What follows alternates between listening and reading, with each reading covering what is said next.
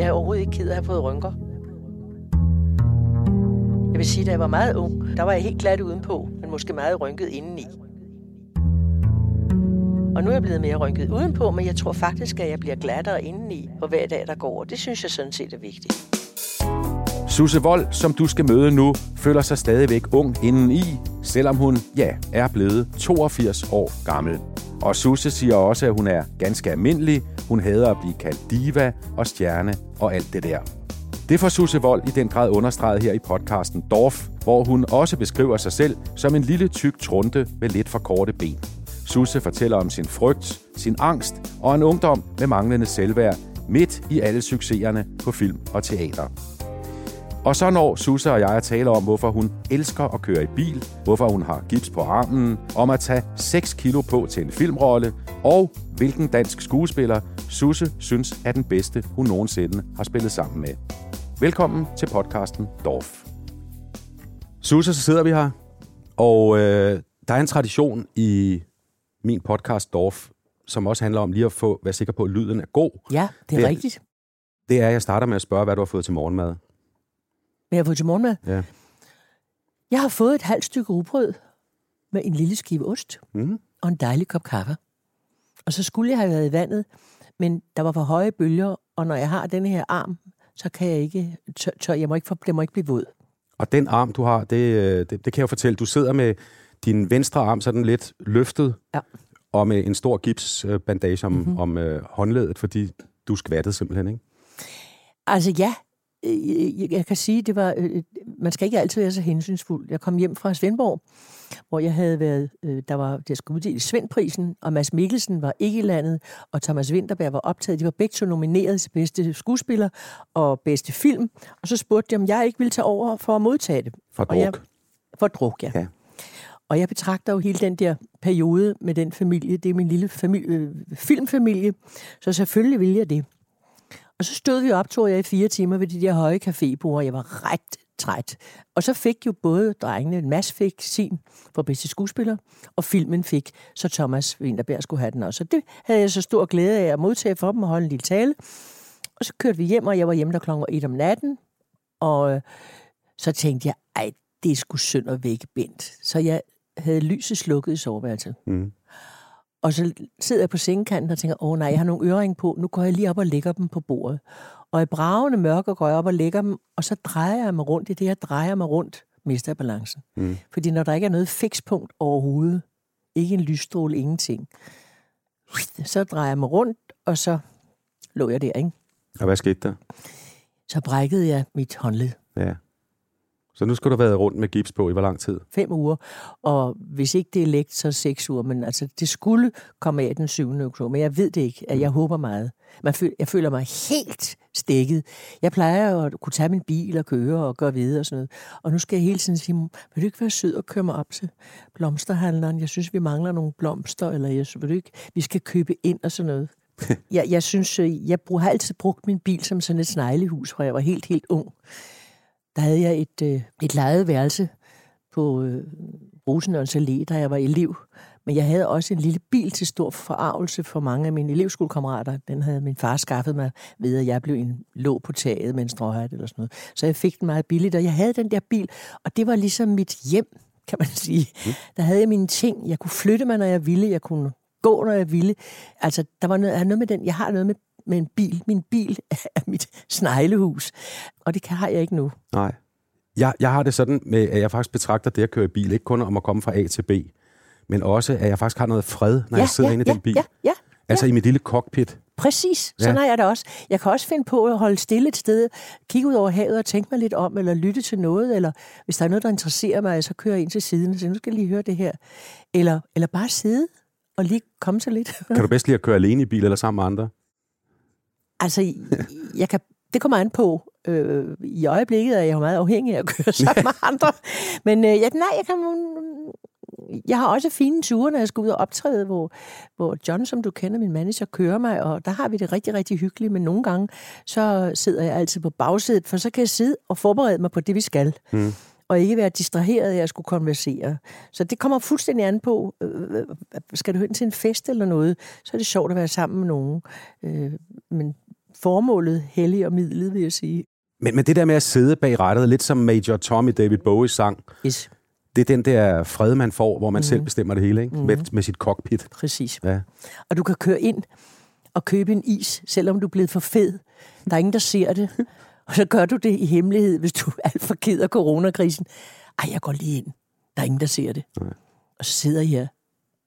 Ej, hvor er det skønt at være lidt uartig. Det er dejligt. Hvad for en is køber du så? Det, det kommer meget an på. Jeg kører kun forbi, hvis der er et eller andet med en soft ice, en lille soft ice, eller så sidder jeg der og hygger mig med det, ikke? Nå, nu er vi i gang, Susse, og, og lyden er god. Rasmus, tekniker og vores producer, sidder og nikker og siger, at vi lyder godt i, Det er godt. i, mm. i det her program. Og det, det der jo kendetegner øh, vores tos aftale, det er, øh, at vi stort set ikke har talt om, hvad vi skal tale om. Ja. Ja. Du kaster dig frygtløs ud i den næste time halvanden. fuldstændig, fuldstændig. Hvis man ikke, ikke er under udvikling, så er man jo under afvikling. Ja. Og det nægter jeg. Jeg sidder her og udvikler mig sammen med dig i det uvisse. Det er dejligt. Det er fuldstændig... Det eneste, vi har talt om inden, det var, at lige nu lader vi som om, at vi sidder som til et selskab, mm. og du er min borddame, og jeg er Ja, din bordherre. ja. Og så ser vi, hvad der sker Lige præcis. under retterne. Det er godt. Ja. Du sagde også ja tak, da jeg skrev til dig på Facebook, så vidt jeg husker det, eller Messenger, mm. om du ville være med. Så sagde du ja tak på et minut eller sådan noget. Ja, men ved du hvad? Du er en god interviewer, det har du altid været. Så når nogle mennesker, der har talent, spørger mig om noget, så siger jeg meget hurtigt ja. Mm. Hvis det modsatte, hvis det er mennesker, der tænker, ah, det ved jeg altså ikke rigtigt. Hvorfor skal jeg så så gammel, som jeg er, udsætte mig for, at, øh, at det ikke er behageligt, eller jeg skal være usikker, eller sådan noget. Her er jeg jo ikke usikker. Kan du godt lide det, at blive interviewet? Eller, Om jeg godt kan lide det, det ved jeg nu ikke rigtig. øh, øh, Det, det, kommer fuldstændig an på. Jamen, nu sidder vi her, og det synes jeg er rigtig hyggeligt. Det her, det kan jeg godt lide. Det er ikke altid, jeg kan lide det. nej. Jeg, jeg har også nogle skumle planer. Nej, jeg har sådan lidt... Du må gerne have skummelplaner, det er helt okay. Men er der noget, du ikke vil tale om, Susse? Nej. Godt. Så skal jeg lige sige til øh, lytterne, at øh, du er født på Sundby Hospital 17. november 1938, mm-hmm. og du hedder slet ikke Susse, for du er døbt Lise. Mm-hmm. Hvad hænger sammen med, at man ikke måtte blive døbt Susse dengang. Mm-hmm. Din mor er Margrethe Viby, mm-hmm. berømthed. Din far, Knud Vold. Det er sådan den korte historie om, hvordan du kom mm-hmm. til verden mm-hmm. for 82 år siden. Mm-hmm. En ting har du og jeg til fælles. Ja. Det er, at vi begge to går til AA-møder. Ja. Ja. ja. Men vi gør det ikke af samme grund. Nej. Fordi, Susse, jeg gør det jo, fordi at jeg er klinisk alkoholiker, så jeg skal engang imellem gå til de her møder, for også mm. at holde mig på den rigtige side af ædroligheden. Ja. Men du er jo ikke alkoholiker. Nej, men jeg kender jo mange. men øh, men jeg, kom, jeg begyndte at gå til AA-møderne ved et rent tilfælde, fordi øh, vi var lige landet på Hawaii, og så er tidsforskellen så forskellig, og når solen står op, så stod jeg også op, og så gik jeg ned, og så gik jeg langs vandet, og så så jeg pludselig, at nede ved et træ, øh, nogle palmetræer, der stod der en kreds af mennesker, og så tænkte jeg, ej, det ser vel nok hyggeligt ud. Og så gik jeg hen, og de smilede og sagde, sæt dig ned, og ja, tusind tak, og jeg satte mig ned i kredsen. Og det var ikke før en rejste sig op og sagde, I'm Bill, I'm an alcoholic. Og jeg tænkte, gud, så er du inde i et alkoholisk møde. Og så tænkte jeg, men hvorfor kan jeg ikke bare blive siddende? Jeg kender jo så mange. Og lige høre, hvad det er. Og så har Bent og jeg jo en, øhm, øh, ja, øh, du kan ikke sige et adoptivbarn, men, men Steven Vanatta er en ung mand, som vi mødte, da han var 19 år, og nu er han jo, ja, det er mange, mange år siden, vi ankom der i, i, i 83, mm. og vi har kendt ham lige siden. Han var et lidt misrygtet barn, som kom ned på stranden, og vi fik rigtig kontakt med ham, og vi hørte om hans bror, der var død i et skateboard, og hans forældre, som var alkoholiske, og, og han selv var homoseksuel, og han var flyttet hjemmefra, fordi han ikke var accepteret. Der var mange ting. Og så blev vi så gode venner, og på et tidspunkt siger han, åh, jeg har boet på den her ø igennem fire generationer, jeg kunne så godt tænke mig at komme ud og komme til Europa, og måske komme ind i noget video eller sådan noget. Og øhm, dengang vidste vi ikke, at han var alkoholiker, havde været alkoholiker. Det vidste vi ikke noget om. Men han var øh, 19 år, og havde liv. Øh, og så var der en, der fik ham bragt til et AA-møde, har jeg så senere hørt. Mm. Og det reddede så hans liv. Men i hvert fald, øh, så siger Ben på et tidspunkt, jamen Steven, hvis du kan skaffe penge til at komme til Danmark, så kan du sagtens bo hos os, for vi har jo også en søn, og han er en lille smule et år yngre end du. Men øh, så kan du bare bo hos os, og så... Øh, øh, så kan vi da se, om vi kan få dig ind i en eller anden øh, volunteer, volunteer et eller andet tv. Og så, øh, ja, så ringede han en dag, og sagde, nu har jeg pengene. Mener I stadigvæk, jeg må komme? Han havde til flyvebilletten. Han havde til flybilletten. Og så kom han, øh, og så blev han også et år, var han der. Mm. Et helt år. Og han bragte så meget glæde med os i, i, i hele vores liv, men det var først meget senere, at vi opdagede længe efter, han var rejst tilbage igen, at han var alkoholiker. Og så hørte jeg, at han gik til de der mandagsmøder derovre. Ja. Og mandagsmøderne er åbne møder. Og så sagde jeg, Steven, øh, jeg kunne godt tænke mig at komme med, for jeg kendte jo mange af hans venner, og de var også dernede fra. Og derfor bliver det til, når jeg er der, så er jeg altid med til mandagsmøderne. Så hele gruppen er jeg jo på krammer med, og på Facebook med, og alt muligt. Og det er jo øh, sindssygt hyggeligt. Men når du sidder til sådan et AA-møde på Hawaii, har du været til nogen i Danmark, gjort? Nej, Nej, jo, der har jeg været øh, med en god ven på et tidspunkt, jo. Ja. Det, der er ved dem, er, der kommer man ind i et fællesskab med mm. noget, som, undskyld mig, I andre ikke forstår. Ja, ja, præcis. Men hvad kan du lære af at sidde og høre på, på nogle ædru alkoholikere, som snakker om 12 trin og sindsrobøn og, det er, for, og så det er videre? fordi, for det første bruger jeg sindsrobønnen. Den er jo i virkeligheden slet ikke noget med alkoholikere at gøre. Den kommer, kommer lang. Og den, ja, den sindsrobøn synes jeg er noget af det klogeste, der findes. Og når jeg går min morgentur på Hawaii, går jeg op i mørke og ser solen stå op, så siger jeg altid den lille sindsrobøn, fordi dybest set er det det, det handler om. Og sensorobønnen, det er jo den, som alkoholikere slutter deres møder, AA'er slutter deres møder med. Ja. Der rejser vi os op, Ja. holder hinanden i hånden, Ja. og så siger vi, Gud, giv mig sindsro til at Til acceptere de ting, ting, jeg ikke kan ændre, ændrer, mod til at ændre de, de ting, jeg kan. og visdom til at se forskellen. Det er da smukt. Og, jamen, det er, jo, det, er jo, det er jo det, vores dage handler om. Mm. Det er jo det, vi skal gøre hver eneste dag. Det, jeg får ud af det, det er, for det første vil jeg sige, at når du er på et AA-møde på en lille bitte ø, hvor du har mennesker fra alle mulige kulører og farver, og du har mennesker, der sover under en bro, og du har også dem, der bor nede på det fine hotel. Mm. Det er altså alle, så er der noget drama i det, som jeg synes var interessant. Men det vigtigste er, at der er nogle livsholdninger i de 12 trin, som jeg egentlig synes, man i første klasse skulle lære herhjemme. Og de 12 trin, det er jo ligesom de, ja, de 12 punkter, som alkoholikerne bliver bedt om at Ja. Gennemgå og tage, tage trinene, siger Ja, man. ja, ja, ja, ja. Og jeg, jeg synes jo selv, jeg har jo gået dem igennem, jeg synes, det første er det vigtigste. Det er det. Det, det er jo erkendelsen. Ja, erkendelse af, at man ikke kan klare det selv, og man har brug for de højere magter. Mm. Og så kan du kalde det, hvad du vil. Jeg er ligeglad, om det hedder Gud eller Buddha eller hvad.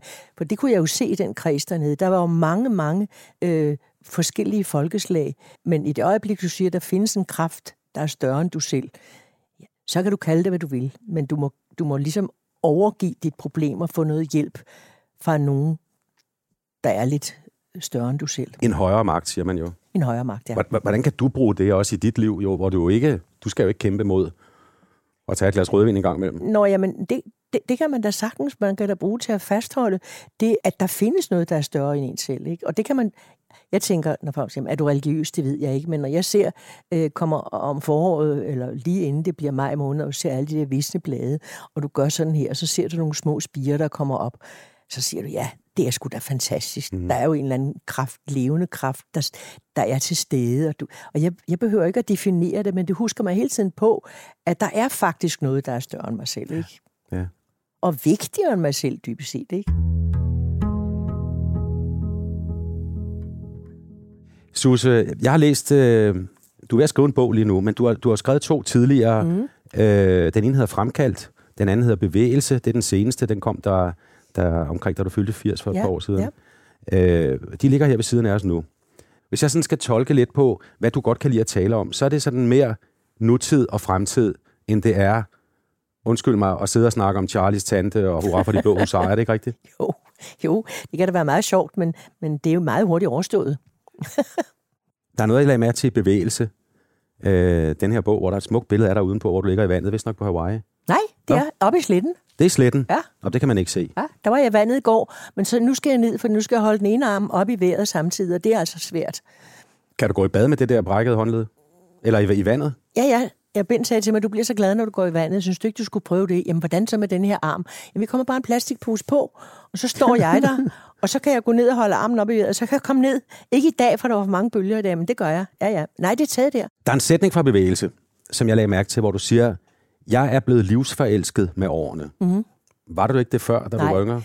Ej, jeg var jo ikke rigtig til stede øh, i mange år. Øh, det var jeg jo faktisk ikke. Jeg kom jo på kostskole, da jeg var syv år. Og, øhm, øh, og, og, og det var et sted, jeg havde at være. Så jeg jeg var der ikke rigtig. Altså, det var derfor, jeg valgte at hedde Lise. Jeg hed, jeg, mit navn er jo øh, Lise Vold. Nu hedder jeg Sus Lise Vold, fordi der gik kage i det med passet en gang i Rusland, fordi det stod Lise, og så vidste de, at jeg hed Susse, og så kom jeg slet ikke ind. Men det så blev lavet om. Men da jeg kom ind som syvårig, der var der en dame, som hed frøken Katrup. Hun blev kaldt for kattemor.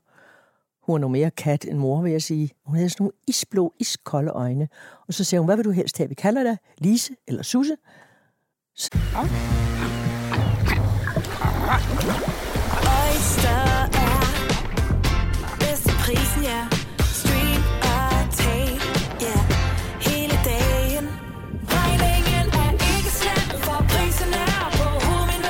Vend prisen helt på hovedet. Nu kan du få fri tale 50 GB data for kun 66 kroner de første 6 måneder. Øjster, det er bedst til prisen. Har du brug for sparring omkring din virksomhed? Spørgsmål om skat og moms, eller alt det andet, du bøvler med? Hos Ase Selvstændig får du alt den hjælp, du behøver, for kun 99 kroner om måneden. Ring til 70 13 70 15 allerede i dag. Ase gør livet som selvstændig lidt lettere. Hej skat. Hey mor, jeg har lige fået en kontrakt i mit arbejde. Gider du læse den igennem for mig?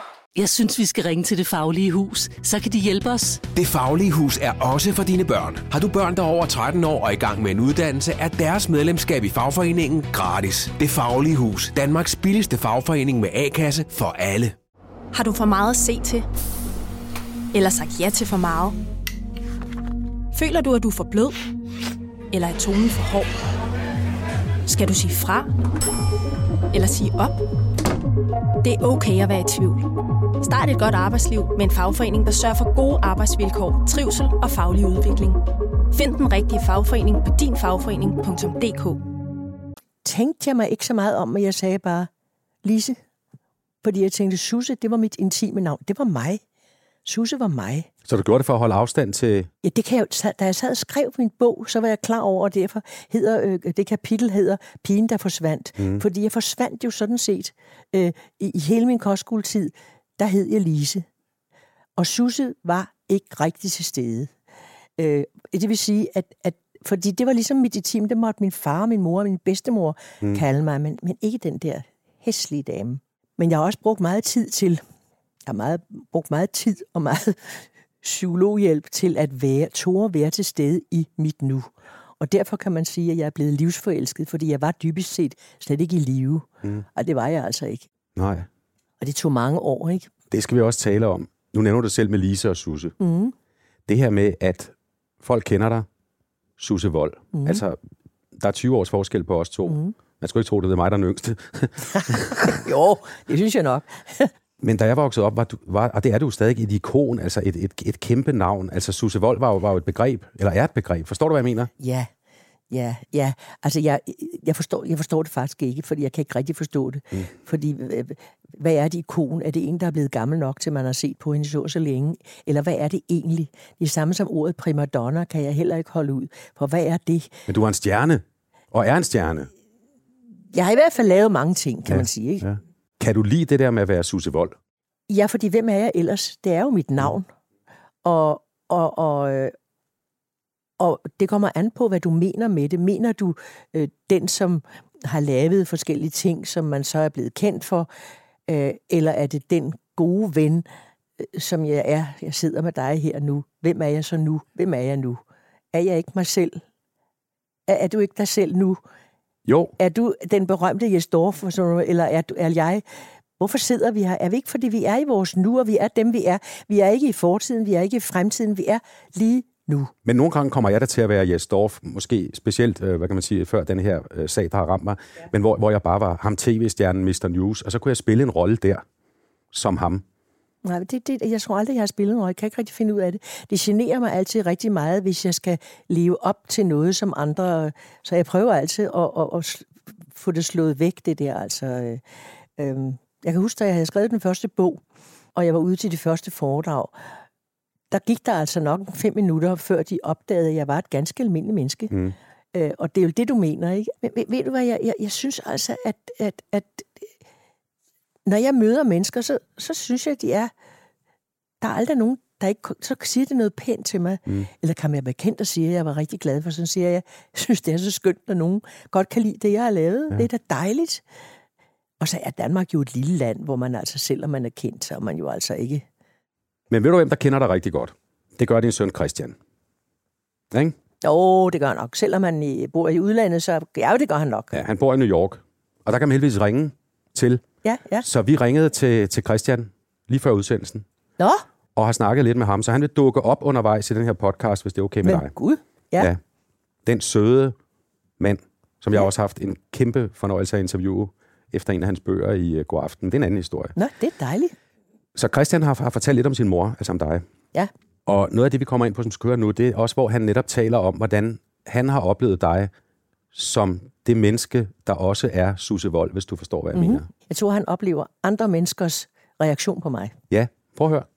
Jeg mener simpelthen, at øh, selvom det er meget populært for øh, mange øh, yngre nutidige kunstnere at, at være publikum, altså at se sig selv udefra og tale meget om, hvordan for eksempel ens kunst gør en til det ene eller det andet, det har aldrig interesseret min mor. At det, der har interesseret hende, er arbejdet.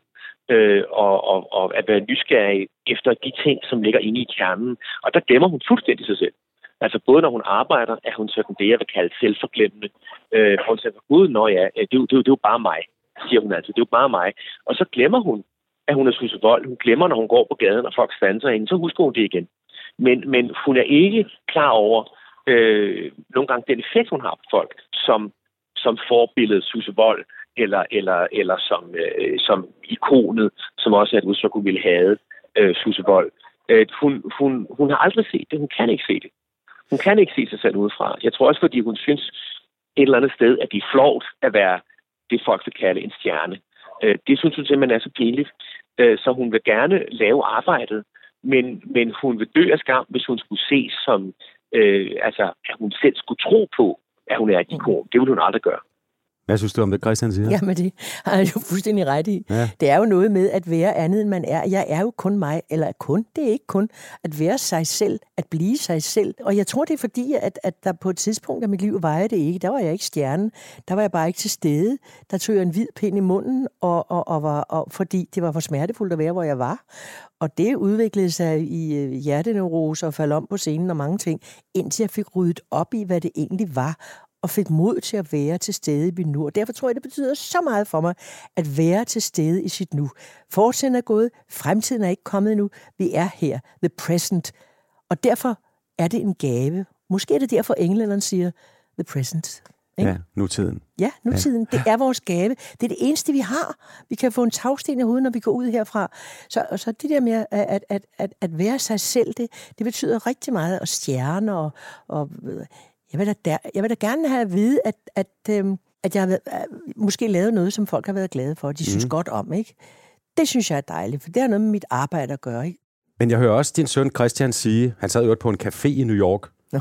og, og, øh, og nød, nød noget skyline derovre, mens, godt. mens vi talte med ham.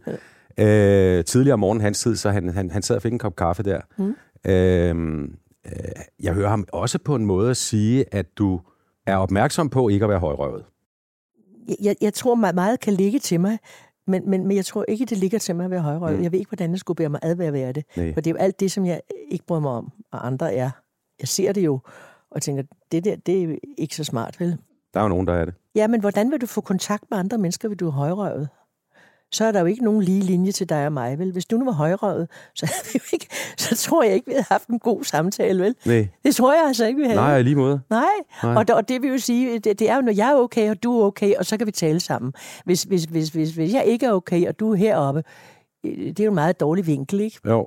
Og det er jo også noget med, at man, altså, jeg, jeg kan da godt mærke undervejs, altså, med, med det at være berømt, for det er vi jo sådan set begge to Ja, ja, bestemt. ramt af, Ja, ja. øh, på godt og ondt, at, øh, at nogle gange skal jeg lige sådan øh, tykke skroen og vende femøren, ja. Så, jeg, så jeg ikke falder ind i den rolle. Det har du ikke været bange for? Nej, nej det, jamen, der tror jeg, at vores øh, job er forskellige, fordi Ja. du, stå, du sidder som dig selv og interviewer Mr. News og alt det der, mens jeg hele tiden tager en rød på ryg på, og så hedder jeg Amanda, og så tager jeg en anden en på. Det vil sige, at jeg gemmer mig bag masker hele tiden. Ikke? Ja. Ja. Det er derfor, skuespillere dybest set er så generet, at man siger, jamen, du kan da sagtens, for du er skuespiller. Nej, prøv at gå ind til en stor fest, og så prøv at se alle de mange mennesker, der er.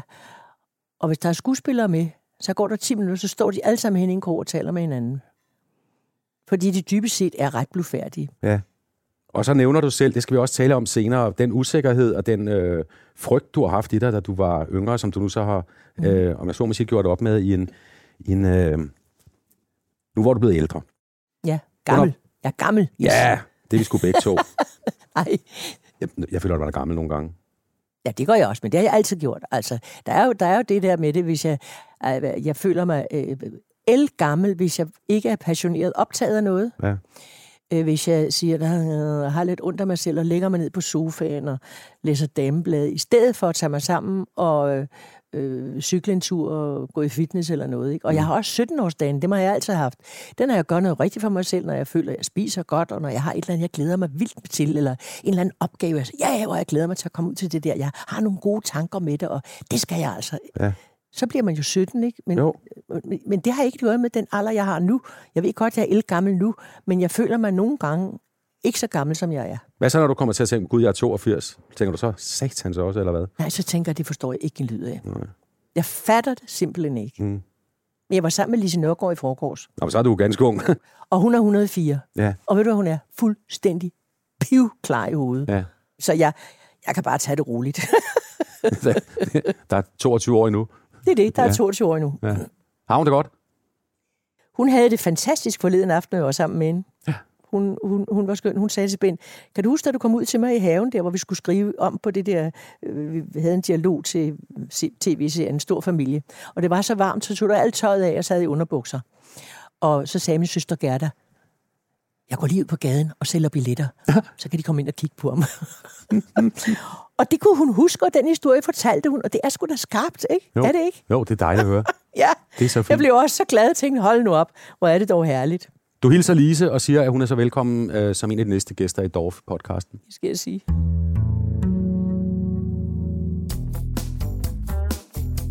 Nu skal du høre, uh, Susse, fordi noget vi gør undervejs, det er, at vi springer lidt i... Du, spring, du skal bare springe. og så stiller vi nogle, så stiller nogle spørgsmål, mm. som mere skolebladsagtige, ikke? Ja, ja. Som også er sjovt at høre. Ja, ja. Det er du faktisk på. Godt. Susse, hvad er din livret? Ja, min livret. Har du en? Jeg kan godt lide gazpacho, den spanske suppe, der er lavet af alle de der tomater og krydderier. Og sådan. Det kan godt lide. Kold suppe. Kold suppe. Iskold suppe. Croissanter i. Ja, men- ja, ja. Mm. Det kan godt lide. Har du en fobi? Nej, tror jeg egentlig ikke, jeg har. Højdeskræk? Jo, jeg kan ikke lide højder. Mm. Jeg, jeg kan ikke lide at gå helt ud til kanten. I, hva- jeg, det kan jeg godt i mit liv, men ikke, ikke når jeg står på et bjerg og kigger ned. Det, det, det suger det for meget i maven. Hvor tæt skal du på kanten, før du begynder at suge? Fordi jeg, Ah, ja, ja. jeg har to meter. Jeg har også selv højdeskræk. Ja, men ah, ja, jeg, to meter. Jeg, jeg tror, jeg er på den med to meter også. Ja. Ja. Susse, nu, nu, nu spørger jeg noget andet. Du har en mobiltelefon. Ja. Taler du i den, eller sms'er du? Jeg taler i den. Jeg er lidt træt af det der sms. Jeg synes, det er kedeligt, at vi aldrig taler sammen mere. Mm. Øh, jeg kan godt lide at tale i telefon med folk. Altså, jeg sidder ikke og plapper i timevis, men jeg kan godt blive træt af hele tiden. Nå, hvad så? Og hvordan går det? Og sådan noget, fordi hvad, det er noget vrøvl, man får ikke talt. Men det er rigtig godt at lige sige, hej, skal jeg tage kaffe med? Har vi mere kaffe? Eller sådan noget. Ja. Det er rent praktiske. Men, øh, og også en tommelfinger op, hvis noget går rigtig godt og sådan noget. En emoji. Ja, den bruger jeg også. Jeg, jeg har hjerter og smiler, hvad jeg nu kan finde på. Mm. Ja, ja. Meget? Er du, er du meget emo, altså de mest unge, der bruger emojis? Det er muligt, men jeg bruger dem også. Okay. Sender du så hjerter til Bent og... Nej, ikke til Bent, for han kan slet ikke finde... Altså, han har så store fingre. Altså, jeg- Ham, ham, ham sender jeg lidt beskeder til, men han svarer aldrig på dem. Lad os vende tilbage til det, som du, som du strejfede, at du øh, som yngre led af en frygt, Mm. og som også gjorde, at du gik i, øh, i terapi. Mm. Den der frygt, du havde dengang, Mm. var det sådan en mindre værtsfølelse, eller hvad var Jamen, det, jeg der... anede ikke, hvad det var. Jeg anede ikke, hvad det var.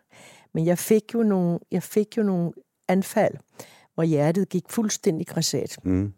Og jeg kom på hospitalet, og de sagde, at der er ikke noget galt. Og, øhm, og så kom jeg på... Så spillede jeg en forestilling på det kongelige teater. Det var Den Stundesløse. Jeg spillede Pernille Den Stundesløse, og jeg havde sådan en stor monolog, hvor jeg sad på soufflørkassen. Og det var en rolle, jeg havde lidt svært ved, fordi den starter det hele, og jeg synes, ja, jeg tænkte ikke på, om jeg var god eller dårlig. Det var slet ikke det, det handlede om. Det var rent professionelt. Kunne jeg klare det? Og så er der en aften, hvor hele, der er, det er en festforestilling. Folk er i kjole og hvidt, kongen og dronning i logen, og orkesterkraven var udvidet, så der var et stort gabende sort hul, og dernede så man så alle de der festklædte mennesker. Og jeg var så nervøs, jeg kunne huske, at jeg havde skulle starte med at have sådan en, en underkop med en kop på, og så skulle jeg komme ind og sætte mig ned med den der. Og min hånd rystede sådan, så det sådan, gak, gak, gak, sådan en lyd. Kan jeg satte mig ned, jeg kom igennem det, og jeg kom faktisk igennem helt til anden akt, hvor Karen Berg, der spiller Maud Lone, og Pernille fortæller Maud Lone, hun skal gifte sig, det bliver hun så glad for, så hun besvimer i armene på Pernille, og det gjorde Karen Berg. Karen Berg var en meget stor, tung dame. I det øjeblik, hun besvimer, så er jeg væk. Det besvimer du også? Jeg kan intet huske. Og så vågner jeg op, ja, jeg hænger mellem to brandmænd i et meget lille bitte rum. Og udenom, der står der en hel masse engle. Og jeg tænker, så må jeg jo være død. Og så kommer jeg lidt mere til mig selv, og så ser jeg, at det er en hel masse små balletbørn med vinger på. De skal op og prøve på sylfiden ovenpå, og jeg er på vej ned med brandmændene. Så du, du er et eller andet sted i kulissen på det Nej, kongelige te- jeg er i elevatoren. Ja. Jeg er i elevatoren med to brandmænd. Og så vågner jeg lidt langsomt op. Jeg tror, de giver mig noget ilt eller sådan. Så kan jeg se, at det er de små balletbørn, jeg jo kender. De skal op ovenpå i prøvesalen og prøve... Nej, jeg ved ikke hvor. De skal i hvert fald med elevatoren og prøve på sylfiden, som de skulle næste dag eller andet. Og så bliver jeg indlagt i 11 dage, og de vender og drejer mig og finder ud af, at der, de finder intet overhovedet. Og øhm, jeg kommer tilbage igen, og jeg har, de der anfald har forfulgt mig også en anden gang på det nye teater. Og der går syv år, hvor jeg hele tiden har de her mærkelige anfald og bliver kørt ind. Og så var der en læge, der sagde, ja, altså skuespiller er jo nok en lille smule overfølsom, og du er nok lidt for overfølsom i styrt. Jeg vil råde dig til at tage nogle beroligende piller. Og så gav han mig nogle stisolid, en høj dosis, og så sad jeg bare derhjemme, som om jeg var inde i en osteklokke. Mm. Jeg var hverken ked af det, eller glad, eller bange, eller jeg var bare slet ikke til stede. Og så øhm, har jeg en god veninde, som er psykolog, og hun sagde, det her, det går jo ikke. Smid de der piller af helvede til, og så må du se at få gjort noget ved det. Og så var det hende, der fik mig med på en, øh, en vidunderlig amerikansk psykolog, som hed Natasha Mann, som havde en, en, en gruppe, og der fik jeg lov til at komme i den gruppe, som sådan set var en professionel gruppe af psykologer og sådan nogen. Så jeg, øh, så jeg var med i den der gruppe. Mm. Der opdagede jeg, jeg var jo ikke den eneste, som havde det sådan.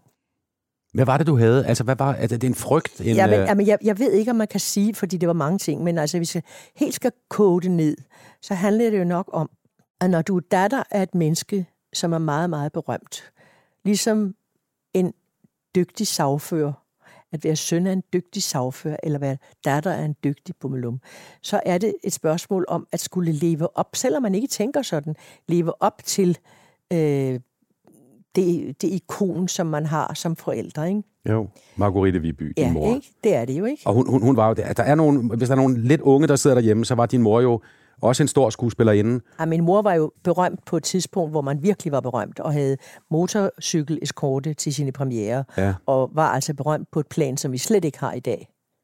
Altså hun var virkelig, hun var virkelig et ikon, ikke? Og så var hun jo en lille fix spinkel en. Så når jeg blev vist frem på kostskolen af den tykke øh, rektor, som jeg ikke brød mig om, så sagde han, ja, og her har vi så Margrethe Vibys datter. Så så jeg altid smilenes lukkes hos de der mennesker, fordi jeg var jo lige det modsatte. Der stod en lille tyk pubertetspige, som overhovedet ikke lignede den der lille mundre og skønne. Så det, det var jo ikke så behageligt, vel?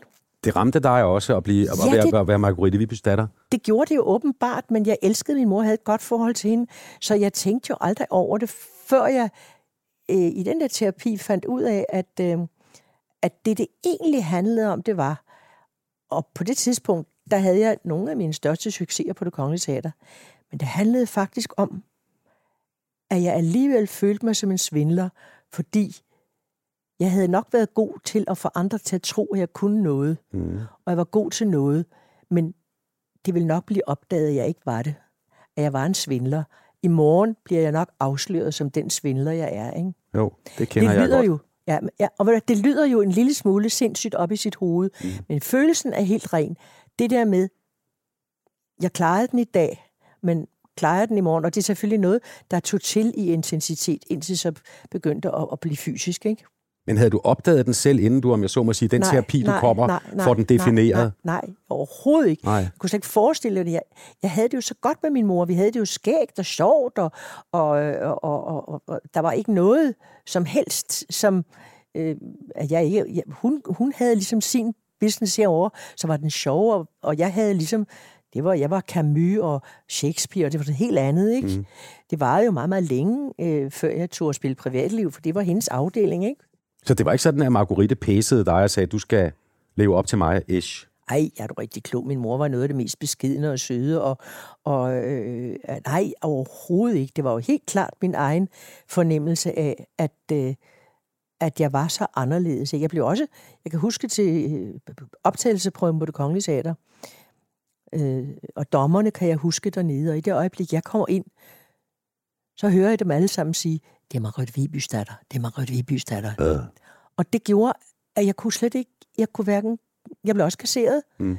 men, men der var ingen, der så på mig. Altså, det var jo det var interessant, at, at, at jeg var min mors datter, ikke? Ja. Og, og der tænkte jeg jo så med det samme, jamen, jeg ser jo helt, det er jo hele tiden sagt, at, jeg ser, det, at det er en skuffelse at se sådan ud, ikke? Når man nu er datter af en vipstjert, der kommer ind og ligner sådan en trunte, det er jo ikke så heldigt, vel? Da du så, om jeg så må sige, får defineret det for dig selv, at du har det her, øh, jeg kan ikke kalde det syndrom, men altså du har, du lider af, at du i virkeligheden skal leve op til noget, fordi du er Marguerite Vibys datter. Mm-hmm. Øh, hvad kan du så gøre ved det? Jamen altså, det er jo noget med, det, det er jo noget med at, at, at, at blive i stand til at tro på, hallo, altså, du har spillet da da da da da da, og der kan du begynde at remse op, og den ene film efter den anden, for det her foregik jo på det kongelige teater, hvor jeg så var kommet ind og havde spillet, var med, med kæmpe hovedroller, øh, og, og det er jo noget med at, at få hjælp til at, at indse den sandhed i, at det kan du ikke være svindler. Det må fordi du har, været nogle evner. Man kan jo ikke svindle sig igennem så mange år mm. og få sådan nogle anmeldelser og priser og bummelum. Det kan du ikke få, med mindre at du kan noget selv. Så det er noget med at til sidst erkende, jamen det kan ikke nytte noget, du kan ikke løbe fra det. Du har altså nogle evner. Altså du har bestået eksamen, om den er stor eller lille, det må andre bestemme, men det har du altså. Og det tror jeg på. Den nervøsitet, som jeg kan høre, du havde dengang, har, har du stadig den, når du går på scenen? Er du stadig... Øh... Nej, det synes jeg ikke. Nu går jeg jo ikke så meget på scenen mere. Nej, men du gør det da en gang Men, med dem. Ja, men, no, men nej, det synes jeg ikke. Øh, Nej. Det, det, det, det, det synes jeg ikke. Mm. Men jeg skal jo ikke spille store teaterroller mere. Det skal jeg jo ikke. Altså, for jeg vil jo hellere selv gå rundt og lave... Altså, jeg, i øjeblikket er jeg ude, og det, det, og det er jeg fuldstændig vild med. Jeg synes jo, vi lever i en mærkværdig tid, øh, efter hele det der corona, hvor øh, det er som om, at troldspejlet er blevet knust. Og mit yndlingseventyr, det er øh, Snedronningen, Mm. som handler om, hvad der sker, når troldspejlet knuses, og vi får glasskår i øjnene og ser alting anderledes. Eller aller værst får et glasskår i hjertet, så det fryser til is. Og det synes jeg er den tid, vi lever i nu, hvor mange mennesker har fået et glasskår i øjet og ser tingene fuldstændig fordrejet. Ikke? Så derfor spiller du snedronningen. Og derfor spiller jeg Snedronningen, som handler om den korsvej og det valg, vi har hver dag mellem hjertet og den kolde forstand. Når jeg så kigger på det, du har lavet igennem de seneste mange, mange år, årtier, så er der en ting, jeg bider mærke i, det er, at du ikke nødvendigvis gået efter de største platforme, efter de store scener og de store film. Tværtimod har du, når man læser dine bøger, så har du næsten lavet eksperimentalteater. Du har rejst rundt med Bent og jeres øh, H.C. Andersen-kuffert. I har opsøgt de, de små steder, mm. de mindre steder. Du er simpelthen ikke gået efter den størst mulige Nej. berømmelse. Med vilje? Nej, men det er fordi, hvis du selv... Altså, Bent og jeg har jo haft det, at øh, øh, han har været teaterdirektør i mange år, og friheden ved ikke at være, det var jo, at vi pludselig efter at have været på en safari i Afrika, hvor vi har læst Karen Bliksens breve, siger, at vi bliver nødt til at lave. Øh, øh, og så lavede vi det nede i, i sceneriet på et nyt teater, lavede vi en forestilling, der hedder Elske sin skæbne, som, som, som, som var hendes breve, der var kædet sammen med, med, med ham, som var mod, Bent, som var modtager. Mm. Så vi har jo lavet vores egne små Øh, og den der øh, øh, forestilling omkring Andersen, der havde vi spillet privatliv i 100 år, sad nede i regnvejr i, på Hotel Harmonien i Haderslev, mm. efter at have gået igennem den ene gågade efter den anden, og vi havde fire dage tilbage, og vi var tænkte, nej, vi må ud i verden, vi kan ikke mere gå i de her gågader. Og så fik vi den idé at tage ud med H.C. Andersen, men gør det på engelsk, gør det på et verdenssprog. Og så fik vi Niels Bjørn Vamberg til at lave, skrive en tekst om Andersen, så Bent fortalte som en gammel onkel om denne her mærkelige Andersen. Og jeg stod så for eventyrene. Og så sagde vi, jamen altså, vi skal da også, vi må også en dekoration med. Og så fik vi fat i Jean Faux, som lavede det mest fantastiske øh, skærmbræt, mm. som vi kunne have med alle vegne. Det var sat sammen med sådan små metaldim, så det var aldrig gået i dag. Og så købte vi en stor øh, kuffert, som vi kaldte den flyvende kuffert, og så pakkede vi det hele ned. Så skrev vi til øh, Udenrigsministeriet, at vi ville gerne ud. Vi skulle ikke have noget for det, men vi ville gerne øh, transporteres derud, og så ville vi gerne være hvert sted en uge, fordi det der med to dage i Hongkong, det, så fik vi jo ikke noget ud af det selv. Og de kunne bruge os så meget, de ville, øh, på hvilke øh, steder de nu ville. I skulle bare have hoteller og flyver. Ja. Og så rejste vi ud i, verden, ud i den hvide verden, som Andersen ville have sagt, og det var jo fuldstændig fantastisk at opleve. Og opleve på den måde, som, som du siger, er berømt, eller så, jamen det, der var for os fantastisk, var, det var at rejse ud i den hvide verden, og især i Østen, hvor, øh, hvor man ikke anede, hvem vi var. Ingen havde set os i kortene, men alle vidste, hvem hos Andersen var. Så vi stod jo med en stor, stor kunstner og klenode i hånden, og, og oplevede det magi, det var at fortælle folk det. Og alle sagde, jamen, vi troede jo, det var eventyr for børn, men det handler jo om noget helt andet. Og det var jo fantastisk at opleve. Og så samtidig se landet og kulturen og de forskellige lande, vi var Ikke? Vi optrådte jo alt fra sømandskirker til øh, øh, dyre, dyre hoteller og til kirker. Alt muligt forskellige optrådte vi, men det var jo det, der var så sjovt. Har du, øh, har du også gjort det lidt for sådan, om jeg så må sige, nogle gange at slippe for rampelyset og bare bekræfte sig selv fra dag nej, efter dag? Nej, det tror jeg simpelthen ikke. Nej. Jeg tror, at vi har været altså, nysgerrighed på verden. Altså, verden er jo stor, ikke? og vi har været meget ude i verden. Og, og, og det at komme ud i verden med, med, med dansk kunst øh, er faktisk rigtig fantastisk. Mm. Fordi man bliver jo anonym som person, men man kommer med noget kunstnerisk, som man kan stå inde for, og som man selv øh, synes er vidunderligt. Ja. Ikke? Og det synes jeg, at jeg har, jeg har læst Nattergalen for Kronprinsen, øh, fordi øh, øh, da vi ankom til, til, øh, til øh, Tokyo, så blev ringet op, at øh, dronning Ingrid og dronning Anna-Marie, de var, øh, var, var, var kommet på uofficielt besøg, og i morgen så skulle kronprinsen det var han dengang, øh, var kejser, så skulle han komme, og så skulle de have nogle meget fine folk. Om ikke jeg ville læse Nattergalen. Og tænkte, at det er jo et vidunderligt eventyr at læse for, for, for, for, for kronprinsen af Japan, fordi det er jo kejseren af, af Japan, som er så klog, at han ved, at den smykkebesatte nattergal, han sender til kejseren af Kina, intet er værd imod den lille grå fugl, som er den ægte vare. Og det synes jeg var så fantastisk at få lov til at stå der og læse for ham, fordi jeg, der er et bestemt sted, hvor nattergalen synger den døende kejser tilbage til livet, og der sidder så de der to høje dronninger, og så den der lille kejser, som begyndte at græde. Og ved du hvad? Det var, det var jo fantastisk at opleve, at, at det der ensomme menneske, som opfattede vi ham, ikke? Fordi Bent gjorde det, hvad man... Jeg tror slet ikke, man må tale til ham. Fordi... Hvor tæt var I på ham? Jamen, vi var jo, han sad jo lige der, hvor du sidder sådan der, og jeg stod her i buen. Der er halvanden meter? Ja, og så da, da man det kom ind, i Japan er det sådan, at bogstavet R og bogstavet L, det kan de japanerne ikke finde ud af. Så da, da han kommer ind, først kommer dronningerne, og dem havde vi jo så mødt før, det var jo sådan, stod vi i en lang række, og så kommer der sådan en hofmarshal, bum, bum, og siger, His Imperial Highness, the Clown Prince.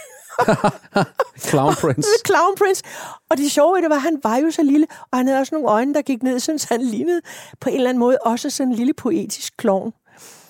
Så da vi var færdige med det der, så mærkede vi også den enorme virkning, det har. Alle var så fornemme, og de var så imponerede. Men efter eventyret, så begyndte de at sige, nej, Nej, og jeg havde en far, og han fortalte den der, men jeg har slet ikke forstået det. Og alle blev, som Andersen ville have sagt, de blev som børn i hjertet, det gjorde de. Så der var alt det fine faldt af, og det var hyggeligt.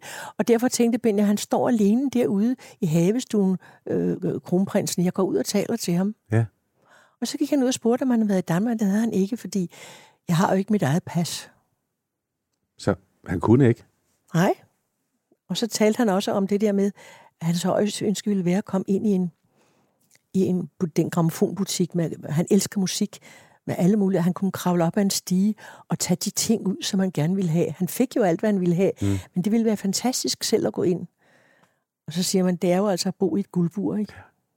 Men, men at, at, at, at opleve den virkning, sådan en tekst gør på sådan en forsamling af, af helt opspændte mennesker, der er dybt imponerede, ikke?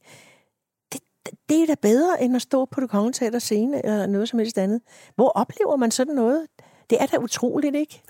Altså, ja, ja, for, for mig er, er, er, har det været hele livet at få lov til at, at, at, at, at, at række ud og gøre noget andet, og få en idé og tage ud i verden, ikke? Vi har jo været alle mulige steder med den her, med den her man Flyvende kuffert. Ja, men en flyvende kuffert. Ja. ja.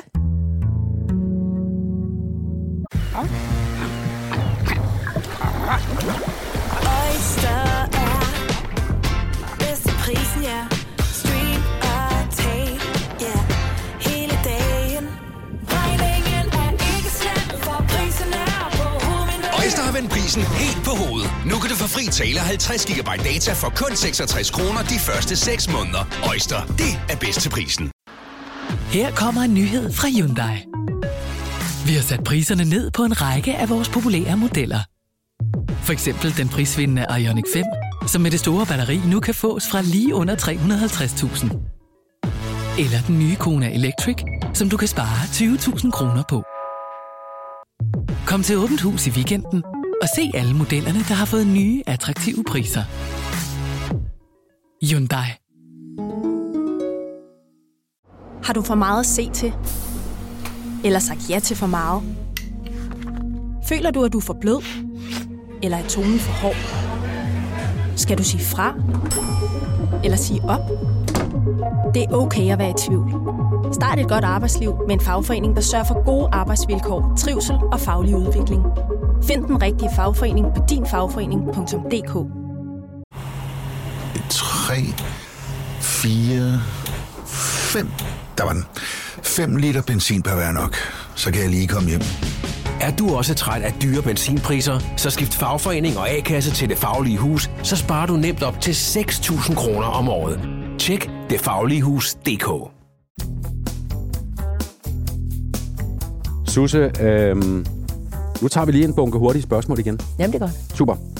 Øhm, inden du går på scenen, har du ritualer? Ja, du- jeg skal vide, hvor toilettet er.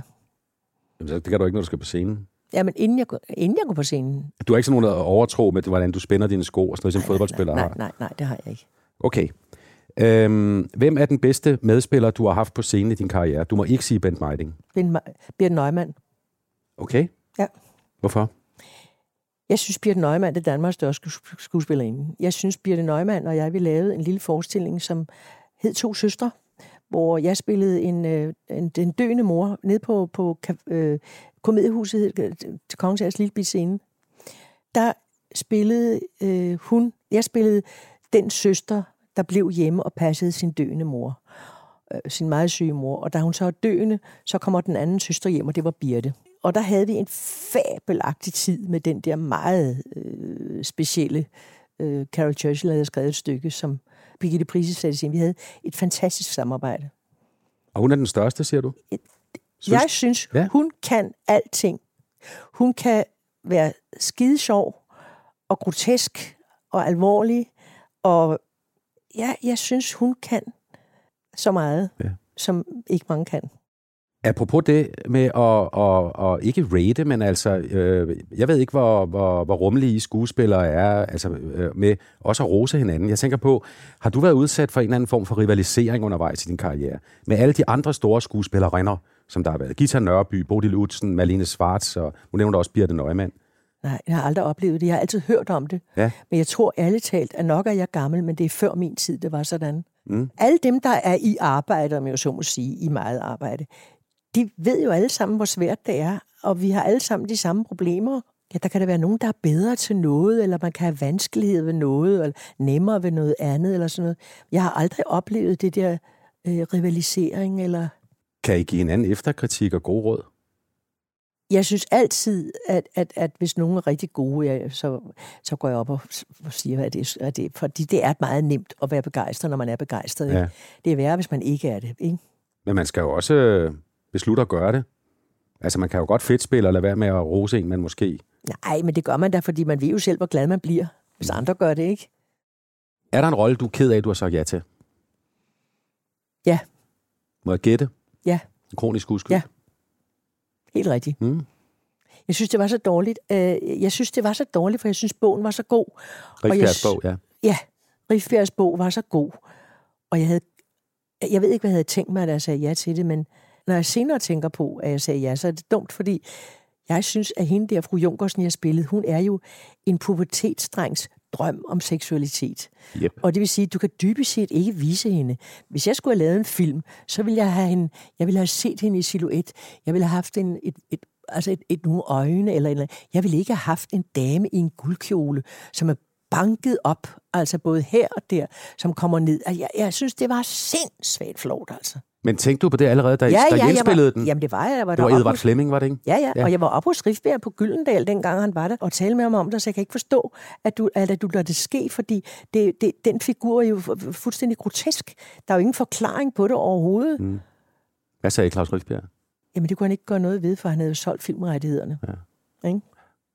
Jeg tænker, at man også har gjort det for kommersielle grunde. Ja, ja, altså. Det er jo dig, man husker den film for. Jamen, altså, Desværre. Eller hvad? Det der, nej, nej, nej, det er helt fint, og jeg er fuldstændig klar, og jeg accepterer fuldstændig, at det er, at det er øh, gamle mænd og helt unge drenge, de er vilde med fru Junkersen. Mm-hmm. Og det er fint nok. Jeg synes bare, at det jeg kunne se, det var, det var noget kontant noget, som ikke fortalte noget som helst om, hvem er den person. Hvem er hun egentlig? Det ville være interessant. Men hun er ikke nogen. Hun er en fantasi. Og hvordan spiller du en fantasi? Det kan du ikke. Så grunden til, at jeg hader den, det er ikke så meget resultatet. Det er det, at det var mig ikke muligt at portrættere hende. For du kan ikke portrættere en fantasi. Slet ikke, når du kommer til at se sådan ud. Altså. Men da I så indspiller den, og du kommer gående ned ad trappen i det her rigmandshjem, Ja, ja, ja. nord for København, Ja, ja. som fru Junkersen, Ja, ja. og drengene står dernede, jeg kan huske, om Ja. de har studenterhuer på Ja, ja, den dag, ja, ja, ja. Allan Olsen og, og, Ja, ja, og, og ja, ham, ja, ham som ja, ja. du, om jeg så må sige, Ja, tager ja. til dig, Ja, ja. Da I optager scenen, det her, det er galt. Eller hvad? Kan du Jamen, huske jeg vidste, det var galt fra starten. Ja. Altså, da jeg fik det kostume på, øh, så vidste jeg, det var start, og han var rigtig, rigtig sød. Ham, der spillede øh, den unge mand, men han var ikke skuespiller. Og han var jo så nervøs over, at han skulle kysse mig. Så jeg inviterede ham hjem til te, og jeg kan huske, at Christian var hjemme, og jeg sagde, sørg nu for at være heroppe, så jeg ikke er alene med ham. Mm. Fordi så sagde jeg, at du er nervøs for den der scene i morgen. Ja, men han havde ikke prøvet, så nej, men nu skal du bare se. Du er nervøs for det kys? Kom nu her. Og så kyssede jeg ham, og Christian var der, og jeg kyssede ham, og så sagde sådan gør vi, og sådan gør vi også i morgen. Hjælp det? Ja, det hjalp, fordi så, havde jeg, så var han ikke nervøs mere. Så vidste han, at vi var jo allierede, og det var ikke sværere end som så. Han skulle ikke stille noget op, han skulle ikke gøre noget. Hmm. Det var mig, der skulle kysse ham. Og det ville jeg gøre på samme måde, som jeg gjorde der, ikke? Det her med dit udseende, jeg ved, det, det, det irriterer dig, der snakker om. Nej. Nej, Du er en smuk kvinde. Lad mig sige det fra hjertet. tak fra Det har hjertet. du altid været, og det er tak du endnu, for hjertet. Susse. Tak for hjertet. Men det må da også nogle gange være irriterende. Eller hvad? Nej, jeg ved hvad, jeg, jeg, jeg, jeg har aldrig betragtet mig selv som smuk. Jeg kan egentlig bedst lide Erik Werners karikaturtegninger af mig, hvor jeg har for korte ben. Ved du hvad, jeg, jeg, jeg, det kan jeg bedst lide. Altså, så skal jeg ikke leve op til noget. Jeg behøver, jeg har ikke, det har jeg ikke tænkt på. Mm. Jeg har faktisk aldrig synes jeg var smuk, det må jeg sige. Fra Nu kan hjertet? jeg godt se, ja, fra hjertet. Mm. Jamen, nu kan jeg godt se, øh, når jeg ser mig selv i rollen som Lulu eller Marilyn Monroe, så jeg kan godt se, det, meget, det ser sgu meget godt ud, ikke? Øh, det kan jeg godt se, men smuk, nej, det synes jeg ikke har været. Men genetisk heldig. Genetisk heldig, det er Ja, rigtigt. ja. Ja, ja. Jeg, har, jeg har arvet noget godt bindevæv fra min mor, at sige det sådan. Ja. Nu skal vi tilbage til Christian over i New York. Han har jo kendt dig af god grund hele sit liv. Det har han, ja. Jeg, jeg talte også med ham, da han sad på den her café inde på Manhattan, Ja, om, om det her med, at øh, han har en mor, som han er vokset op med, og som mm. hvis udseende øh, er noget, han også har, Mm. har hørt, der blev talt om. Jeg prøver, dreng, ja. jeg prøver at pakke det ind. Ja, ja, ja. undskyld. Ja, Du ved godt, hvad jeg ja, mener, ikke? Ja, ja, ja. ja. Prøv at høre, hvad Christian siger. som tilskuer, som det barn, jeg var, kunne jeg jo godt se øh, i 70'erne og som ung mand ind i 80'erne, at det, at det selvfølgelig til at starte med var, det var da fint, og så fik man nogle skønne øjeblikke som, som en øh, fætteret ung skuespillerinde. Men det begyndte jo selvfølgelig, altså et udseende skygger jo, når det bliver øh, til, til en fordom, ikke? at hun er bare så smuk, og så skal man bevise, at man er dygtig, og det gjorde hun jo heldigvis også. Men, men man bliver jo også typecastet. Altså, at hvis man for eksempel laver øh, Den kroniske uskyld, som er en rejsesfuld film, som er uforløst, øh, men hvor hun øh, sådan klichémæssigt bliver erklæret ud som en, som en sådan smålederlig udgave af Tuborg-pigen i et overklassemiljø, ja, så var det den slags roller, hun fik tilbudt hele tiden. Øh, og derfor var der jo lang pause for at se, hvorfor kommer hun ikke tilbage? Ja, det gør hun ikke, fordi hun blev tilbudt øh, sådan øh, rige, ubehagelige, overseksualiserede helårpor, og det gad hun ikke. Hun hader ordet diva, som hun synes er et skrækkeligt udtryk, øh, som i dag jo er blevet en ros. Øh, og sådan har hun det bestemt ikke. Er det rigtigt, du havde ordet diva? Fuldstændig. Ja. Fuldstændig. Diva betyder guddommelig, og jeg er ikke guddommelig. Der er ikke nogen, der er guddommelig. Det er et gammeldags udtryk. Jeg synes, det er rigtig gammeldags. Og du sad, mens båndet med Christian fra New York kørte, Susse, der sad du og løftede din gipsbelagte øh, venstre hånd og gav den thumbs up og, Ja, og, ja. og jublede over det, han sagde her. Ja, ja, ja, ja. At du ikke skulle være en eller anden sådan små pornografisk Men- men- men- udgave af Tuborg-pigen. Nej, men det er jo rigtigt nok, at man kan sige, at, og det har han jo ret i, fordi jeg fik, jeg har fået, jeg var ikke filmet jeg ved ikke, hvor mange år Mm. før Thomas Winterberg øh, inviterede mig ind til at lave jagten. Ja. Og, og det er jo også morsomt og interessant. Og det, det, det er jeg beundrer jeg ham meget for, at han tog chancen på det. Fordi jeg fik mange tilbud om at være med i film, men det var altid nogen, øhm, det var altid nogle smukke, rige, fordrukne eller noget andet damer. Øh, og jo ældre jeg blev, jo mere sindssygt er det jo at gå ind, at, at og, og der var ikke noget i det. Mm. det. Det fortalte ikke nogen historie. Hvorfor skal man så gå ind og, og klæde sig ud og gøre ved? Du blev en papfigur. Fuldstændig. Det var ikke det. Så jeg husker, jeg sagde til Tanja Grundlund, I skal lade være med at ringe til mig. Det, før jeg- det, Tanja Grundvald er caster. Ja, Ja. ja, ja. Øh, og jeg sagde, lad være med at ringe til mig, før jeg har noget, hvor der er noget substans i det. Mm-hmm. Altså, hvor det handler om noget, ikke? Jo. Og så var det, hun ring- ringede og sagde, nu skal Thomas Winterberg lave en film, som hedder Jagten. Og der er en rolle som leder af en børnehave i provinsen, som man gerne vil have dig til at spille. Grete. Grete. Og det var jeg jo fantastisk glad for. Men at for at fortælle om det der med udseende, så er det jo lidt morsomt, fordi når jeg så jeg skal være med i Thomas Winterbergs film. Nå, skal du det? Hvad skal du spille? Ja, jeg skal spille en, øh, en leder af en børnehave i provinsen. nå, nå, sagde de så, ikke? Mm. Der var ingen, der troede på det. Alle synes det var det mest komiske, at man tog mig til det. Ja. Det fortæller jo, hvordan folk ser på det, ikke? Jo, det gør det nemlig. Og det, der var det mest interessante ved det, så, så jeg, blev så, jeg var så lykkelig, jeg var ikke filmet i 27 år eller sådan noget. Det, som var virkelig en oplevelse for mig, det er at opleve, at fra den gang, man, jeg filmede, hvor det var øh, instruktøren, der han, han var jo lov. Man sagde jo ikke, må jeg ikke lige stryge den replik eller sådan noget. Mm. Mm. Det var der ikke noget med. Her kunne jeg sige, Thomas, øh, når jeg sidder og har den her scene med Mads, hvor jeg anklager ham, tror du ikke bare, jeg skal stryge den replik og nøjes med at se på ham? Ja. Jamen, det er da en god idé. Prøv det. Det havde jeg aldrig ude for. Og alle, jeg vil ikke sige alle, kom med gode råd. Det var ikke sådan, men, men fotografen kunne sige, ved du hvad, må jeg ikke tage det igen? Jeg vil gerne have et nærbillede mere, eller sådan noget. Mm. Så jeg, jeg, jeg var fuldstændig salig, og så var jeg selvfølgelig dybt taknemmelig over, at, at, at Thomas kunne se og forestille sig, at jeg på trods af, på trods af mit udseende kunne blive troværdig.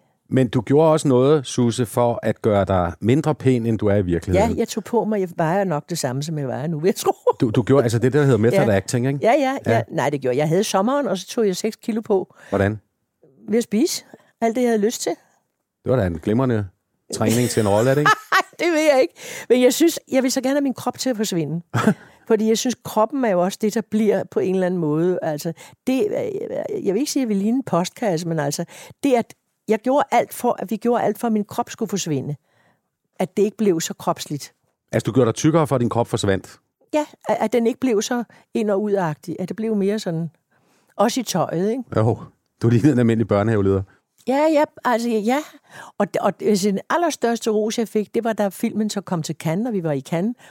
Og så var der sådan en prejsehistorie, så kom der øh, en eller anden dansk, jeg ved ikke, hvem det var fra et dansk blad, og så sagde jeg, jamen altså, jeg troede, du var med i filmen. jamen, det er jeg da også. Du kan ikke kende dig. Det var den største ros, jeg overhovedet fik. Det var den bedste anmeldelse, jeg overhovedet fik. Det var den der unge mand, han kunne ikke kende mig. Han kunne ikke kende mig. Og så hiv Vinterberg fat i dig igen i, øh, øh, i, i druk. Ja. Altså ja. den her helt ja. fantastiske film, som om, og det må jeg jo sige også med det, vi har snakket om med, med AA, den ligger jo mit hjerte meget, meget nær, mm. den her beskrivelse, mm. som, som I får lavet så fremragende af det gode og det dårlige ved alkohol, mm. øh, og for meget indtagelse af pågældende. Øhm, og den film ved jeg også, det er jo den, du på mange måder synes er den, der har ramt dig allerhårdest følelsesmæssigt? Ja, det gjorde den jo af mange grunde, kan man sige, ikke? fordi øh, selve, øh, selve oplevelsen og optagelserne var jo, øh, lå jo i en sådan tragisk vugge. Øh, Øh, vi starter øh, glade og friske, og ugen, en uge ind i optagelserne, så, øh, så mister øh, Thomas Winterberg sin datter Ida, som skulle have været med i filmen som statist. Det var hans døtre ofte. Og, øh, og det var jo øh, for alle, der var med i den der lille filmfamilie, øh, var jo et, et, et sådan chok. Det var jo noget tid, før man vidste, fortsætter man, og hvad sker der? Og så vil jeg sige, at, at min oplevelse af den film er, at jeg næsten ikke kan huske, hvad der skete i studiet. Men jeg husker alt, hvad der skete udenom.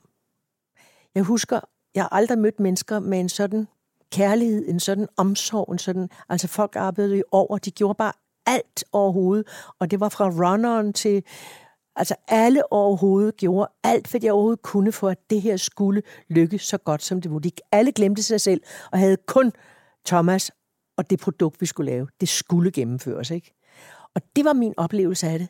Jeg kan huske, at jeg sad i en lille trailer. De fire drenge havde to store trailer, hvor de var to, to af drengene i hver. Og jeg havde så en lille trailer for mig selv. Det lignede nærmest en hestetransport. Den var meget lille. Jeg er heller ikke ret stor. Og, men jeg tog ikke gå ud af den.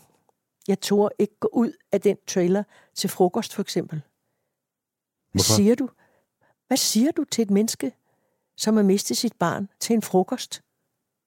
En filmfrokost, hvor vi får noget at spise, og så går vi ind igen. Hvad siger du? Du kan ikke sige noget. Hver, altså, jeg var simpelthen bange for at komme til at græde, hvis jeg, når jeg så Thomas. Altså, og, og, og, og så, skal jeg, så tager det tid at blive sminket op igen og sådan noget. Så jeg, gik, jeg havde noget kaffe og noget Toblerone. Og det, det levede jeg af. Og så gemte du dig i din trailer. Jeg gemte mig i min trailer. Og så kom jeg ud, når vi skulle på scenen og lave det, vi skulle lave, og så gik jeg ned i traileren igen. For alt, hvad der hed den almindelige konversation eller samtale, kunne jeg simpelthen ikke finde ud af. Jeg vidste ikke, hvad jeg skulle sige. Ja, hvad skal man sige? Hvad vil du sige? Ja, det ved jeg ikke. Nej, det ved man nemlig ikke, og alting er for meget eller for lidt. Så jeg tænkte, nej, jeg bliver her, fordi jeg bliver alt for, jeg bliver alt for påvirket af det. Og jeg vil hellere prøve at se, hvad er det egentlig, jeg siger her, hvad er det, det handler om. Og så koncentrere jeg mig om, at jeg er okay deroppe. For det er det bedste, jeg kan gøre for ham nu. Det er så for, at jeg er god deroppe. Men du var jo i rum med Thomas Winterberg, så når I skulle lave scenerne. Ja, men der var han også... Han kom jo ind og var til stede. Mm. Og når den scene var færdig, så gik han. Ikke? Så vi mødtes jo i et kreativt rum, hvor hvis man er i det, så er man ikke i sorgen. Så jeg vil sige, der var et lille frirum for ham i selve optagelserne. Ja. Og sådan tror jeg, det er, for jeg kan huske Paul Reichert, da han mistede Charlotte, der var folk så forarvet over, at han optrådte næste dag i glassalen. Og så sagde han, jo, men de to timer, jeg er der, er jeg ude af min sorg. Mm. Fordi jeg kan kun tænke på det, jeg skal sige. Og det, det var lidt af det samme, der skete her. Jeg vil godt tilbage til, til din, øh, din brækkede hånd. Ja. Fordi øh, den har din søn i USA jo også opdaget. Men Christian, han, han, øh, ham, ham talte jeg også med om, om det, at du, øh, du sætter dig ikke hjem derhjemme og slapper af, bare fordi der er et eller andet, der knækker på dig. Nej. Nej. Prøv at høre her. hun har jo sådan godt lægekød, det ved vi. Hun kan falde og slå sig og brække det ene og det andet, men det, det heles. Så hun er ikke fysisk skrøbelig. Hun er, hun er i ret god form øh, for sin alder. Så, så hun kan ikke bare, altså for et par år siden skulle hun besøge mig i New York, og så skrev hun så, at jeg har brækket min ankel, øh, og det var lige to dage før. Og hvor er det dog, at hun var rigtig ked af det. Og så sagde hun, nej, nu har jeg valgt at få sådan et, et sportsstøttebind på, og så tager jeg bare øh, to panodiler om morgenen og to panodiler om aftenen, og så kommer jeg over. Er du med på det? Ja, ja, sagde jeg. Og så fik jeg en rullestol, en kørestol, og så kørte jeg hende rundt i New York. Og hun var jo succes. Lige meget hvor hun kom hen, så sprang folk for at hjælpe hende, og hun er jo et godt humør, som min far ville have sagt. Hun er et godt humør, og hun tager det hele med godt humør. Øh, og hendes nysgerrighed er simpelthen for stor til at acceptere, at hun nogle gange har kropslige begrænsninger, som os andre. Så er det selvfølgelig klart, så kan man ikke hekse, men hun bruger, hvad hun har. Altså, nu har hun lige brækket håndledet, og øh, så når hun sidder og vifter med hånden øh, for at få blodtilførslen i gang, så kommer tjeneren, fordi han tror, hun skal regningen betale. Er det rigtigt? Ja, det er rigtigt. det er rigtigt. Men det var sjovt, det der med New York, fordi jeg oplevede, at jeg havde faktisk gips. Det var ikke styr. Den var i gips, så jeg havde jo krykker. Og, og det vil sige, at, øh, at, øh, at komme til New York og komme ned i en rullestol, det er det bedste sted at være handicappet overhovedet. Mm. Jeg siger da, på museerne, de kom jo faren ind, og jeg blev kørt rundt. Det var en oplevelse, det var fantastisk. Mm. Og være Ironside. Jamen, det var, det var, det var, ja, præcis. Kan du huske ham? Ja, ja, det Ja, ja, så jeg kunne. Frem for at man siger, nej, ja, nu kan jeg ikke rejse. Ja, det gjorde jeg den første dag, så tænkte jeg, hvorfor kan jeg egentlig ikke rejse? Mm. Jeg kan da sagtens rejse. Jeg kan da rejse, jeg kan krykkerne med, og kørestol og det hele. Hvis Christian synes, det er okay at skulle køre sin mor rundt i en kørestol, så kan jeg sagtens. Det gjorde vi så. Hvad hedder det? Vi har siddet lang tid og snakket, Susie. Vi er sådan ved slutningen af hovedretten, ikke? Jo. Ja.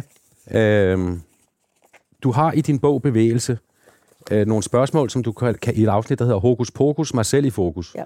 Og det, hvor du, det synes jeg er skideskæg. Du stiller nogle spørgsmål til dig selv, som du tror, folk ikke tør stille dig. Ja. Så stiller du dem og svarer selv på dem. Ja, ja, Og nu, nu, nu prøver jeg også at stille dem. ja. Lige, lige inden at jeg tager det første af dine egne spørgsmål til dig selv. Det lyder kringlet, men det giver mening om et øjeblik. ja, ja. Nogle af dine spørgsmål til dig selv her, det er, mig, du har jo fået en hel masse rynker. Er du ked af det?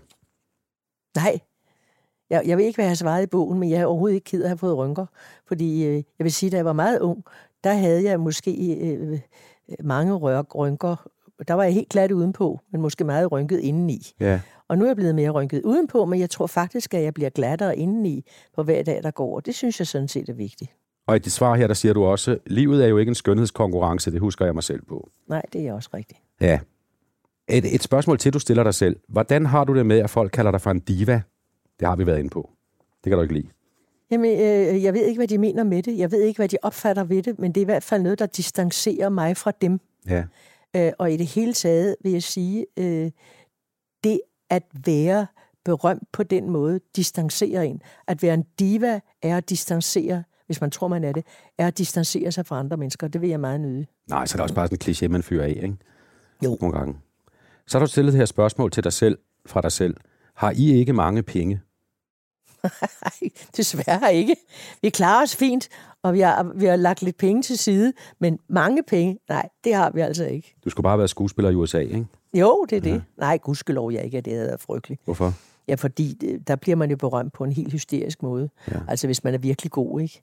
Her der kan man jo gå i Irma og alle mulige steder, uden at, at, at, at, at, at der sker en noget. Bare sådan et almindeligt lille blik derude, ikke? ja, ja, ja. Så spørger du dig selv, hvorfor ser vi dig så lidt på teatret? Jamen det er fordi, jeg synes, det er sjovt selv at, øh, at, at, at finde nogle tekster og nogle ting, som jeg synes er interessante. Mhm. Så hvis tilbuddet er noget med, hvis jeg, hvis jeg skal lave noget, jeg har lavet før, så synes jeg, jeg er blevet så gammel, så det vil jeg ikke. Jeg vil ikke, spille, jeg vil ikke lave noget, jeg har lavet før. Jeg synes, det er sjovt at lave noget andet, end det, jeg har lavet før. Mm. Der er et spørgsmål, jeg er nødt til at stille dig, og vi har jo snakket næsten skammeligt lidt om Bent Meiding. Din Ja, mand, din ja, ja. livsledsager, skal Ja. 50 år, godt og vel. Ja, I bliver gift hver tiende år ja, på Hawaii. ja. Er det ikke sådan lidt sentimentalt? Nej, det er det ikke. Ved du hvad? Jeg tænker på, for det første er det en fantastisk oplevelse. For det, for det andet, så er det ret skønt hvert tiende år at tage stilling til, altså, har vi egentlig lyst til at være sammen mere? Tænk, hvis folk gjorde det. Har vi egentlig lyst til at være sammen mere? Eller skulle vi sige farvel nu og give hinanden fri til at finde noget nyt? I stedet for at køre den helt op i hjørnet, hvor man begynder at skændes og slås om børn og alt muligt. Mm. Og så bliver skilsmissen et drama. Men øh, der er noget fantastisk ved at blive gift igen. Især på Hawaii, for det der med blomster, og det, det, og fordi vi har været samme sted, vi har stået samme sted. Og, øhm, og, og, I gør det i samme sted, samme kirke, ude på, på en Ja, græsplæne? ja, ude på græsplænen, ude på græsplænen samme sted. Det er ikke den samme præst, hvor jeg desværre, øh, øh, hvor vi elskede Sky, øh, ja, tog livet sig. Det var frygteligt. Men, men, øh, men, øh, men ja, og det har vi gjort ja, hver 10 år. Hvor mange gange? Tre gange. Okay. Og I napper nummer 4 og 5 og... Ja, ja, ja. Så kan jeg huske, altså sølvbryllup, der har man noget med en æresport, ikke? Og der kan jeg huske, da vi blev gift deroppe, der stod der oppe over os på himlen, stod der simpelthen en regnbue, sådan lige henover. Og det var, fuld- det var den æresport, som vi synes var fantastisk, ikke? Fordi det var der hvor- på vores ø, hvor vi var. Det er jo vores lille paradisø, som er en lidt uvirkelig ting, som vi har. Som, der er ikke mange, der har været der, og, og vi har jo været der siden 83, så vi har jo et helt liv derovre. Og du kan gå til AA-møder nede på stranden. Ja, jeg går på, ja, det kan jeg. Nu går jeg mest til mandagsmøderne, men jeg kan også godt gå en tidlig morgentur ned og se de her mennesker øh, og sætte mig ned. Øh, det er fint nok.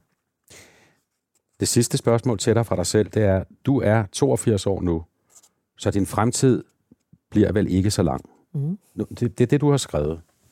Ja, men der havde jeg ikke mødt Lise Nørgaard Nå, nej. på 104. Nej. Men jeg beskæftiger mig jo ikke så meget. Men jeg vil sige, det vigtigste for mig, det er, at mit hoved vil være i orden, så jeg kan tage, tænke og tale klart. Øh, og, og, og, og selvom jeg så skulle få noget af, af benen eller et eller andet, det, det, mit hoved vil jeg gerne have klart. Ja. Hvis, hvis mit hoved helt er mast, så vil jeg ikke bryde mig om at, at være her mere. Jeg synes, der er en sætning, også fra Bevægelse, din, øh, din anden bog, som jeg godt vil læse op, hvor du siger, at se døden som en af, afslutning på livet, synes jeg er som at se horisonten som en afslutning på et hav. Mm. Mm. Er det det, du mener? Mm. Hvordan? Jamen altså, øh, uden ligesom at sige, der er jo ingen, der ved noget. Altså tro, selve ordet tro, indebærer jo ordet tvivl. Mm. Og der kan du vælge, hvad du helst vil, ikke? Øh, og og, og, og ja, jeg tror jo på, at der er noget, der er større end mig. Derved tror jeg også, øh, og jeg ved ikke, men jeg tror jo, at der er en eller anden form for, jeg ved ikke, hvad jeg skal sige, jeg kan ikke formulere det i ord. Nej, men som, som jeg hører det, du siger der, så er det som ude bag den horisont, så kan du se den til en vis grad, men der sker noget ude på den anden Ja. ja. side af den også, ikke? Ja, præcis. Ja. Altså, sådan har jeg det. Ja. Og det kan man sige, jamen hvad ved du om det? Det ved jeg ikke. Det er, det er, en, det er en følelse, det er en fornemmelse, det er noget... Det er jo ikke, som du har det, det er, som du tager det, sagde Storm P. Og det er jo også et spørgsmål om, hvordan, hvad vil du helst se? Man skal jo være sine tankers gode mor, ikke? Så frem for at læne sig op af alle bekymringerne, så kan man lige så godt sige, ja, men jeg tror, at der er en mening med, at jeg er her, og jeg tror, at den mening måske fortsætter, og jeg tror, at jeg er en, en spirituel person i en menneskelig krop, som har en menneskelig øh, oplevelse her. Øh, øh, og så det spirituelle, jeg er, det åndelige, jeg er, det rejser bare videre. Mm. Det kan jeg lige så godt vælge. Ja. Og tro på det. Det kan jeg lige så godt vælge. Og nu, nu, er vi, nu er vi næsten færdige med desserten. til vores, øh, du har været en fantastisk borddame, Susse. Det var det dejligt, Jens. Det, jeg håber også, jeg har været en okay bordherre. Det har du været. Tak. Øhm, og her til sidst, for vi skal jo ikke slutte med at snakke om, om alt det, det, vi ikke rigtig ved, hvad ender med. Nej, vi skal, ikke, vi skal ikke slutte med en afslutning. Ved du, hvor vi skal slutte henne? Ja. Over i New York. Ja. Og det skal vi med en hilsen fra gode halvgamle Christian, din Nå. enorm søde søn. Nå. Og inden vi sætter et lille, er bare et lille bånd, en mm. lille snak, eller en lille hilsen fra ham, så vil jeg bare sige, at du skal hilse ham. Du skal også hilse Bent, Mm. øh, de to mænd i dit liv. Det er jo tro. Ja. Jamen prøv at høre, hvad Christian sidder og sagde den her morgen på caféen på Manhattan. Kære mor, jeg sidder her øh, tidligt på en kaffebar, som du sikkert vil have syntes om. Du vil have indtaget det hele og fået en firedobbelt espresso og et eller andet usundt hen fra, fra bagerdisken.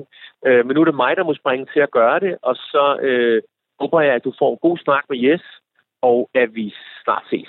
Kys fra mig. Han lander på Hawaii i morgen. Okay, men uden mor. Ja, Ja. han bor i Paris nu. ja. Susse, øhm, tak fordi du vil komme Det var så lidt. og snakke her i min podcast. Jeg, synes, jeg er så glad for, at du kom, og jeg kan ikke sige andet. end- Du lærer også mig en masse. Det var da Øh, fantastisk. Det var da i- dejligt. I, i, også en tid for mig, som er hård og slem og alt muligt, Ja, ja, så, så bliver jeg meget inspireret af at tale med dig. Det er dejligt. Vi skal inspirere hinanden. Det er det, vi skal. Det skal vi nemlig.